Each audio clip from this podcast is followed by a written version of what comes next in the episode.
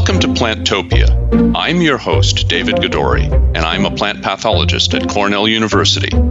Any listeners who have never met a real live plant pathologist can be forgiven. We are a very low visibility, but very high impact profession. We protect the world's food supply from disease-causing fungi, bacteria, viruses, and nematodes, all of which want to eat your lunch.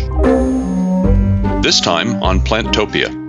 If we didn't have soil microbes, we would all be standing meters deep in the debris of dead plants, animals, humans from centuries before us. What microbes do, which is easy to overlook, is absolutely fundamental to being able to continue to have humans and plants um, survive on Earth. In this episode, we'll learn about antibiotic manufacture and use by the most innovative producers in the world. They are masters of using antibiotics effectively. It's their remarkable work that could help us save countless human lives. I'm not talking about big pharma. I'm talking about big soil microbes.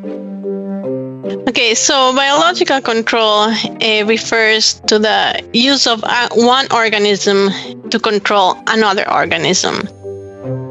We'll also be learning about how we can get on the right side of a fight involving microorganisms that protect our food from bad actors that compete with us for virtually everything we try to grow. That's the story of biological control. I'm Linda Kinkel, and I'm with the University of Minnesota. Hi, my name is Soledad Benitez. I currently work at the Ohio State University Department of Plant Pathology. The average person might be surprised to learn that their backyard is full of antibiotics. We think of them as medicines, and yet there they are, in the dirt. Yes, soil is filled with antibiotic-producing microbes, and antibiotic-producing microbes from soil remain the largest source of clinical antibiotics that come from microbes. That is, that soil habitat is really a hot spot for antibiotic-producing bacteria, and, and there's an extraordinary diversity of antibiotic chemicals that are produced by microbes in the soil. The soil is filled with microbes that are critical to producing food, to helping you have a lovely lawn, to producing antibiotics that you will take when you get an infection, to cycling nutrients and actually sequestering carbon and fighting climate change. But we walk on these microbes. We've lived with them for, for eons, and we understand so little about them.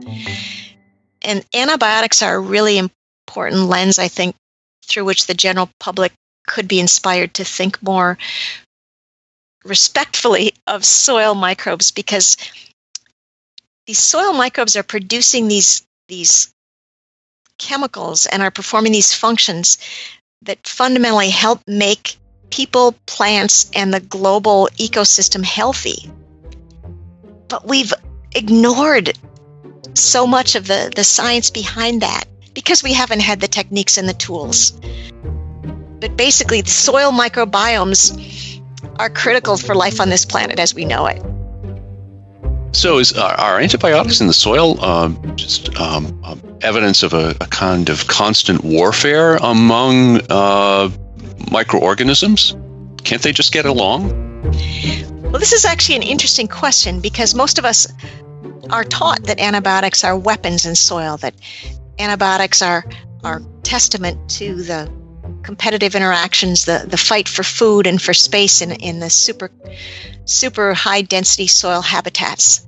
And while there is clear evidence that antibiotics do serve as weapons, that is, antibiotics do play a role in inhibiting competitors, antibiotics actually perform multiple functions in soil.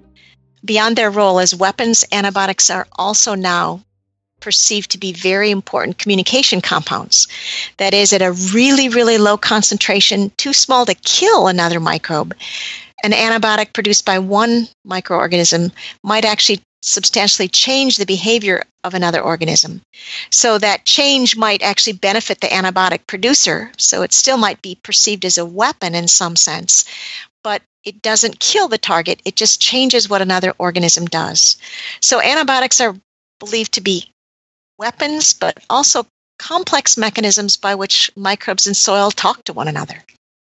Are they signaling among uh, organisms of the same species, uh, communicating in that regard? Yes, there's definitely communication among organisms of the same species, but recent research has shown that bacteria communicate with fungi using uh, using antibiotics and other chemistries, and in a similar way, fungi can communicate with bacteria. So these interactions not only occur within species, but across species and, and, and different genera of, of microbes in soil, and even across kingdoms, that is, between bacterial and fungal kingdoms. So their capacity for antibiotics and signaling to occur among different communities in soil is extraordinarily complex. Instead of just thinking, looking at a plant as one single isolated organism, we really have to be thinking about a plant as a community of interactions that are happening in the environment. So there's going to be a lot of things happening above ground. There's going to be insects that are chewing on the plant, as well as things happening below ground, where there's going to be different uh, microbes that could be pathogenic, but it also could be beneficial, and uh, as well uh, other pests. And uh, there's a lot of communication going between all these uh, groups of organisms. So, you know, for example, when you know you have a plant and then an insect chews on the plant, the plant sends the chewing and produces chemical signals that travel uh, within the plant, and some of these signals even uh, are exuded or leave the root and communicate with the organisms in the soil. So uh, bacteria, fungi, and other organisms in the soil will respond to some of those signals and either will recognize the presence of the plant. So it's it's a very complex environment, and uh, you know the concept of phytobiome is really trying to think of it as a systems level and not try to study it as a single unit organism at a time.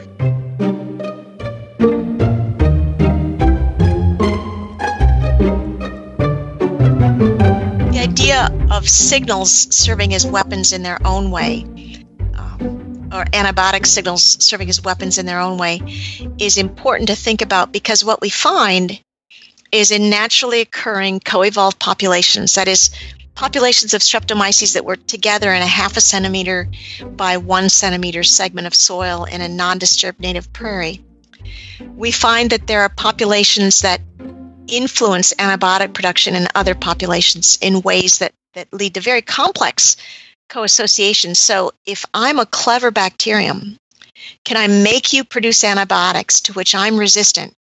And is the outcome that I'm exploiting you? Or similarly, if you can kill me, but I can suppress your capacity to produce antibiotics, you know, who's the smart one now? And so we look at these complicated networks of killing interactions, but we realize those are all constructed upon an even more complicated matrix of, of interspecies signaling, much of which is itself signals based on sub-inhibitory concentrations of antibiotics. So a big challenge for us is to try to think about, gosh, if we look at these different layers of interactions, isolates could kill one another. Isolates can use antibiotics at some inhibitory concentrations to influence behavior of one another. How do you put those together to understand the full functional capacity, the functional potential of a soil microbiome? And it's important to note that antibiotics are expensive to produce, right? So if you can get away with not producing antibiotics, that's a win. And this is where beginning to think about sub-inhibitory concentrations of antibiotics or signals where you can make somebody else do the dirty work. That's brilliant. It is. Uh, it's it's quite interesting. The so when we talk about communication between mm-hmm. uh, distantly related organisms, fungi and bacteria, um, when we're talking about signaling, we're not necessarily talking about the what we would think of as communication or, or language. Uh, But these organisms are producing chemicals that function to flip the switches on different biochemical pathways in distantly related organisms and essentially exploit them. Exactly. Or partner with them. We have combinations of bacteria that together they both produce antibiotics that neither one would alone. And are they as a team much more powerful against the world than individually? So we have exploitative, we have uh, presumptively mutualistic or mutually beneficial associations. We have some associations that appear to have no clear benefit that we can detect, yet clearly these two behave differently when they're together than when they're apart. So as we've learned, and we keep learning again and again, microbes are not individual cells. They're part of a complex consortium, and it's really pulling apart these roles of these diverse chemicals, including, you know, among the most important of them being antibiotics. It's sort of pulling apart these different threads that are going to be critical for us to really understand how soil microbiomes function. Plantopia is brought to you by the American Phytopathological Society, or A P S, to honor the United Nations celebration of twenty twenty as the International Year of Plant Health. Healthy plants can help us solve world hunger, stabilize the world's climate, protect our forests, and add beauty to our lives. Now, back to the show. Most people would recognize what you do as biological control, but it, it seems to be more than that to me. But let's just start with a consideration of biological control. What is biological control as compared to other means of suppressing plant diseases? Okay, so biological control uh, refers to the use of one organism to control another organism. So, you know, biological control can be applied to uh, pests and weeds and, you know, insects. Uh, but in the context of plant diseases in particular, biological control refers using one organism to uh, control a plant pathogen. Biological control, I guess, you know, in the more uh, almost regulatory sense, really is focusing on this particular organism killing or inhibiting another one. In a more broader sense, biological control would involve uh, this um, in- inhibition of plant pathogens, but also um, a stimulation of plant growth through different mechanisms. Well, I came into plant pathology because I wanted, I mean, like most idealistic twenty-two-year-olds, you think you want to make the world a better place, and and agriculture is, is a wonderful target for that. And I became interested in biological control way back when. And when I started at the University of Minnesota, one of the, the our senior faculty came to me because he knew I was interested in biological control. And he said, you know, we, we've got something interesting here. It's a breeding plot. It's about a little over an acre of land at a breeding station that in nineteen forty-two, they started planting breeding lines for potatoes in that field. And every year they grew potatoes and only potatoes. And after about twenty-five years, and, and they grew potatoes in that field because they got good disease. So they could look at their breeding lines and decide which breeding lines had resistance to these diseases. But after about twenty to twenty-five years, they started having a really hard time getting any disease on their potatoes, even on potato varieties they knew should get a lot of infection, that, that, that they were highly susceptible to disease. And finally, they had to abandon that field. They couldn't get any reproducible infection. And so this faculty member, Neil Anderson, came to me and he said, you know, the soil is suppressive to disease, and I want to understand why.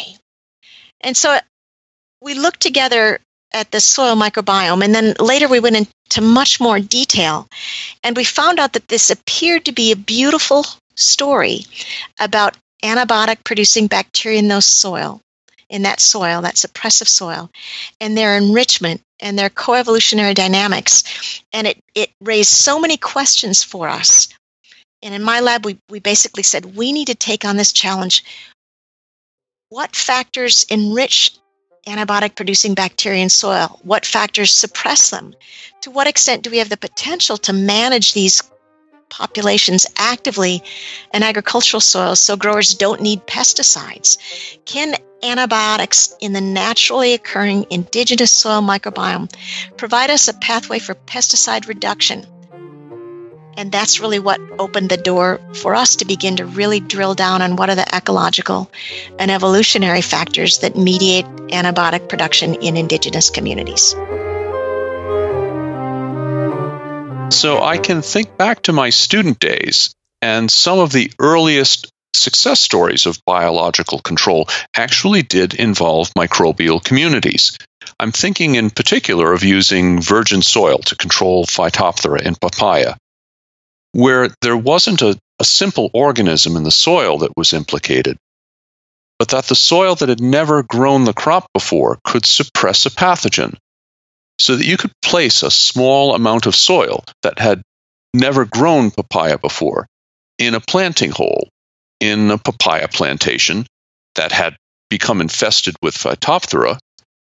You could plant a papaya tree in that hole and it would survive.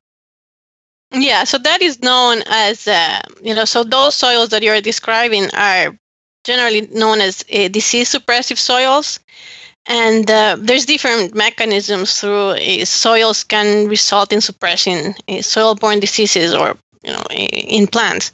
And one of them is just based on the diversity of those microorganisms in the soil that end up pretty much competing against the pathogen, not necessarily specifically killing the pathogen, but because there's so many other microbes out there, they're taking out space and nutrients uh, out of that uh, plant pathogen.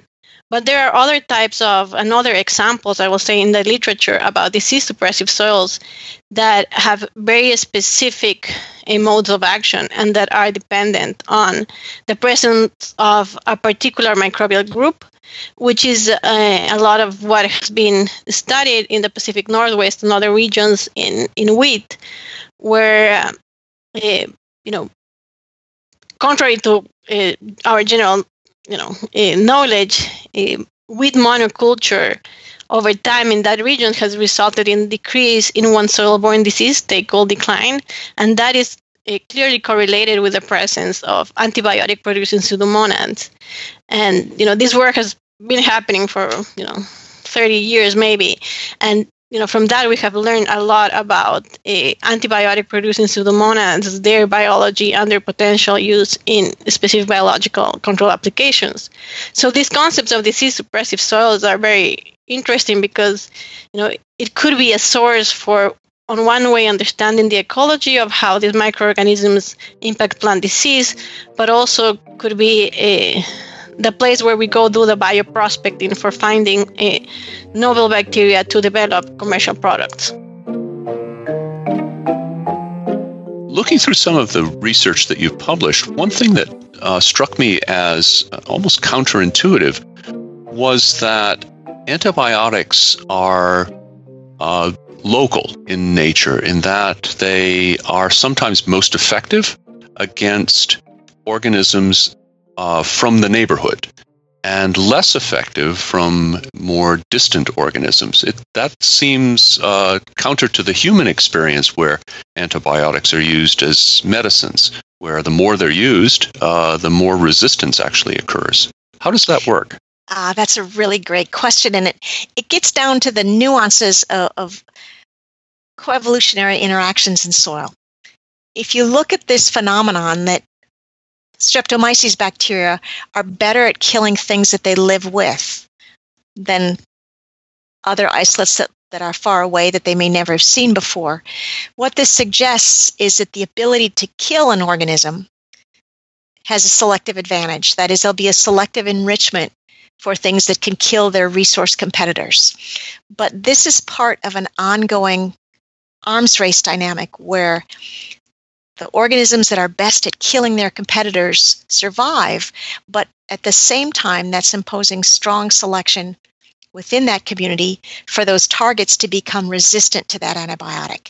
And what we track is, in effect, an arms race where there's a continual selection for novel antibiotics that are better at killing competitors, and then selection for resistance in those competitors, which forces the original antibiotic producers to evolve new antibiotic chemistries, and, and you begin to see why there's this extraordinarily complex matrix of chemistries in the soil because the way these coevolutionary interactions occur. And so if you think about an individual microbe in soil, it might have the genetic capacity to produce not just one or two, but perhaps a dozen or more different antibiotics. And these antibiotics get shuffled around in those communities in ways that optimize the ability for that individual population to survive with this, all these extraordinary competitors. How does the decline of take-all under the conditions of a monoculture, the continuous production of wheat, how does that compare to something like replant disease in an apple orchard where mature apple trees can grow successfully in the soil, and, and yet when you try to establish a new tree, the soil is really unfavorable for establishment. It seems to allow mature growth, but it doesn't allow any young trees to become established. I think it's probably, a, it could be just a different set of pathogens that could be in the soil. So replant disease is probably affecting something directly in, in the roots. And, um, you know, the moment of establishment of the seedling is critical. But I guess that as a plant grows, there are changes in its um, composition as well, right? So, you know, they could have more lignin in the roots, so that it allows them to be They respond differently to, to plant pathogens, but also they just, you know, changing their uh, host resistance ability to other pathogens. Uh, I'm not very familiar with, with a replant disease system. Nor am I. It's just something that I thought back on in preparing for this interview, that in my entire time working in apple orchards, I've never seen an apple seedling growing under an apple tree, and yet they produce copious amounts of seed. If you remove apples from the orchard, the seeds will germinate and grow normally. And I wonder if that's a means by which mature trees suppress competition. Actually, that's a that's one. That's a, that's a great question. Um, there is this hypothesis in ecology, and this is you know plant community ecology. Um, this is this hypothesis, the Jensen Connell hypothesis, that initially was uh, developed to explain a hyperdiversity of, of trees in tropical systems. And uh, this diversity of trees in tropical systems is hypothesized to be related to the presence of natural enemies closer to adult trees, resulting in exactly what you were describing, a lack of the ability of the seedling to establish close to the, to the adult tree. Therefore, you will have a different uh, species of trees within a small region. More recent research has shown that it also occurs in temperate forests, uh, but it's pretty much that that you know there's uh, the composition of natural enemies closer to the adult tree is limiting the establishment of the seedling in that area. So the hypothesis is that there's you know over time an accumulation of those natural enemies, including plant pathogens, in the region closer to the mature tree. So if selection for uh, efficacy is stronger than selection for resistance in the soil, is there something going on in the soil uh, that we can use to our advantage in a hospital setting? Ah, I, I wouldn't say that selection for inhibition is stronger than selection for resistance. It's an interesting, it's an interesting question. Uh, here's what we think of this. We think of this as if we're competing for a plate of cookies. If I can kill you, I get all the cookies. If I can't kill you, I get some cookies. So it's good to be a killer, but think of it from the target. If I can resist your antibiotic, I live. If I can't resist the antibiotic, in fact, I'm dead. Game over. So from that perspective, we tend to think that resistance might have a stronger selective consequence, right? Being able to re- to to resist antibiotics means that you stay in the community. If you can't resist, you are opted out. Whereas being able to kill just means you get more cookies. So we think that that fitness differential um, does enhance the maintenance of resistance over long periods of time within communities. And we think that that explains to some extent this phenomenon that you're better at killing things you live with than things you haven't seen before. You might say, well, why are things I haven't seen before resistant to antibiotics we produced? We think that isolates tend to retain lots more resistance than they need at any point in time. So that suggests resistance is super important, but that novel killing, that's what's under high or strong selection locally. So there's two sorts of ways of thinking about selection. One is how much resistance do I have to keep to just stay in the game? And the other is what novel killing can I take on to wipe out my local competitors? So it's a little bit of an imbalanced field, but but overall we think that obviously both functions are really important for long-term success of a population or a species in the soil. It sounds like a cutthroat world, but I, I don't think I want to get between you and a plate of cookies. Yes, good call. Are there uh, parallels that exist between the microbial communities of the soil and the microbiome of the human body? Oh, gosh, uh, I think we could point to many parallels. Uh, first of all, the significance of soil microbiomes to plant fitness. Just like we know human microbiomes are significant to human fitness, human health. I think that soil microbiomes and their significance to ecosystem health or ecosystem functioning, things like carbon sequestration, uh, nutrient cycling, I think those stories are ones that we're just be- beginning to tell with with the level of depth and detail that that that is needed. One thing that soil microbiome people always like to say is that human human biologists have it easy because human gut microbiota are are very simple. Um, of course, human people counter that humans have immune systems, which make the world more complicated. But of course, plants have complex immune responses to soil microbiomes, not just to pathogens, but to soil microbiomes collectively that, again, we're just beginning to learn a lot more about. So I think there's beautiful parallels. I think the extent to which microbiome scientists are continuing to build a collective language and a collective toolbox will empower researchers in both human and uh, uh, plant research. In addition to their produ- production of antibiotics, uh, which we, we need for medicine, microbes may perform an even more uh, important housekeeping function and in nutrient recycling and making uh, the limited supply of raw materials available for the continuation of life. Absolutely, yes. And I wouldn't I wouldn't even just stop with the nutrient cycling, but the carbon sequestration function, which is not fully independent of nutrient cycling, but capturing and holding that carbon is becoming a major part of how we're beginning to look at agricultural lands. How can we enhance carbon sequestration to fight against global warming and C O two increases in the atmosphere? So